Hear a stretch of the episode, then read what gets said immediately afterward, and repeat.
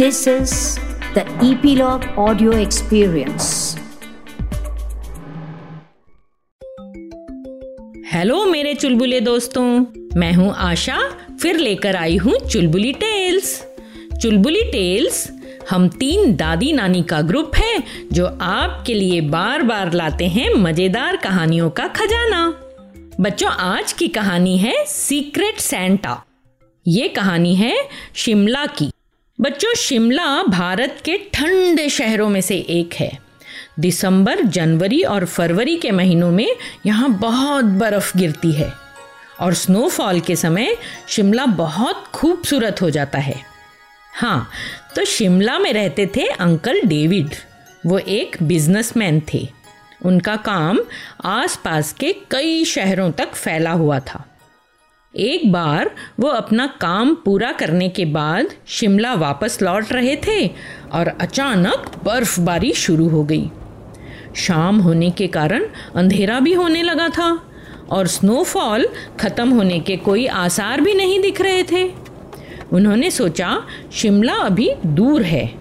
रात तो रास्ते में ही रुक जाना चाहिए। सुनसान रास्ता था, पर दूर उन्हें रोशनी दिखाई दी। वहाँ तक पहुँचे तो एक पुराना सा घर था। डेविड ने गाड़ी से उतरकर दरवाज़ा खटखटाया। दरवाज़ा खोला एक ओल्ड लेडी ने, मौली आंटी। अरे, इतनी बर्फ़ भरी रात को आप यहाँ क्या कर रहे हैं? कौन हैं आप? और यहाँ तक कैसे पहुँचे? मौली आंटी ने पूछा। मैं डेविड। अपना काम ख़त्म करके शिमला लौट रहा था और बर्फबारी शुरू हो गई। क्या आप आज रात मुझे यहाँ रुकने की इजाज़त देंगी? डेविड ने कहा। अरे हाँ क्यों नहीं? आइए आइए, अंदर आइए। और मौली आंटी ने डेविड को अंदर सोफे पे बैठाया। मौली आंटी डेविड के लिए अंदर से गरम सूप लाई, क्योंकि डेविड ठंड से काँप रहे थे। तभी डेविड ने वहाँ छोटे छोटे बच्चों को गहरी नींद में छोटे छोटे बेड पे सोते हुए देखा। डेविड की आँखों में प्रश्न था। मौली आंटी ने बताया, ये छोटे छोटे बच्चे अनाथ हैं। इनके पास घर नहीं है। इन्हें मैं ही संभालती हूँ। पर आप उदास क्यों हैं? डेविड ने पूछा। और आप परेशान भी लग रही हैं।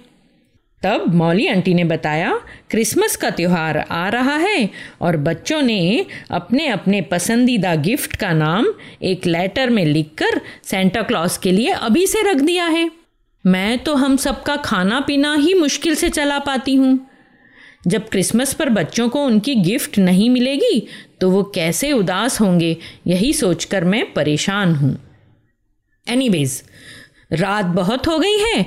आपको ये ब्लैंकेट लेकर इसी सोफे पे रात बितानी होगी, क्योंकि आप जैसे लंबे आदमी के लिए मेरे पास बेड नहीं है। अगले दिन बहुत सुबह मौली आंटी के उठने के पहले ही डेविड वहाँ से निकल गए। कई दिन बीत गए, क्रिसमस में अब कुछ ही दिन बचे थे।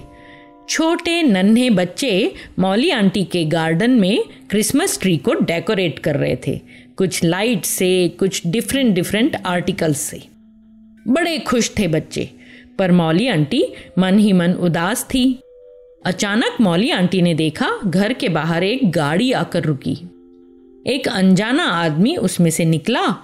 उसके हाथ में एक बड़ी सी बास्केट थी। गिफ्ट से भरी हुई और एक लेटर भी। मौली आंटी ने लेटर खोला।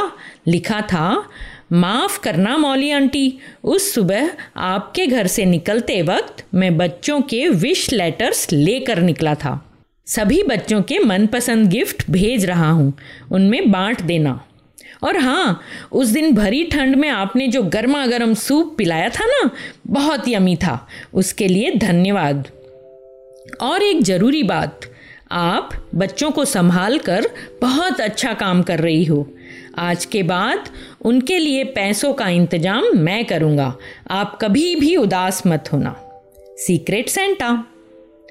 मौली आंटी समझ गई थी, सीक्रेट सेंटा कौन है? मुस्कुराते हुए उन्होंने बाहर जाकर बच्चों में वे गिफ्ट बांट दिए और बच्चे मारे खुशी के उछलने लगे, गाने लगे। देखा बच्चों, आप सबके लिए सीक्रेट सेंटा किसी न किसी रूप में आकर कैसे गिफ्ट दे जाते हैं? तो फिर आप सबको क्रिसमस की ढेर सारी शुभकामनाएँ।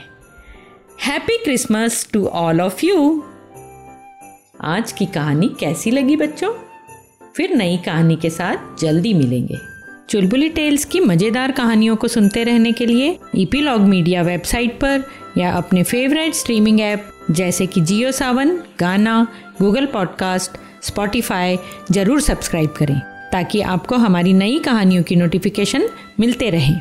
तो जुड़े रहिए चुलबुली टेल्स के साथ।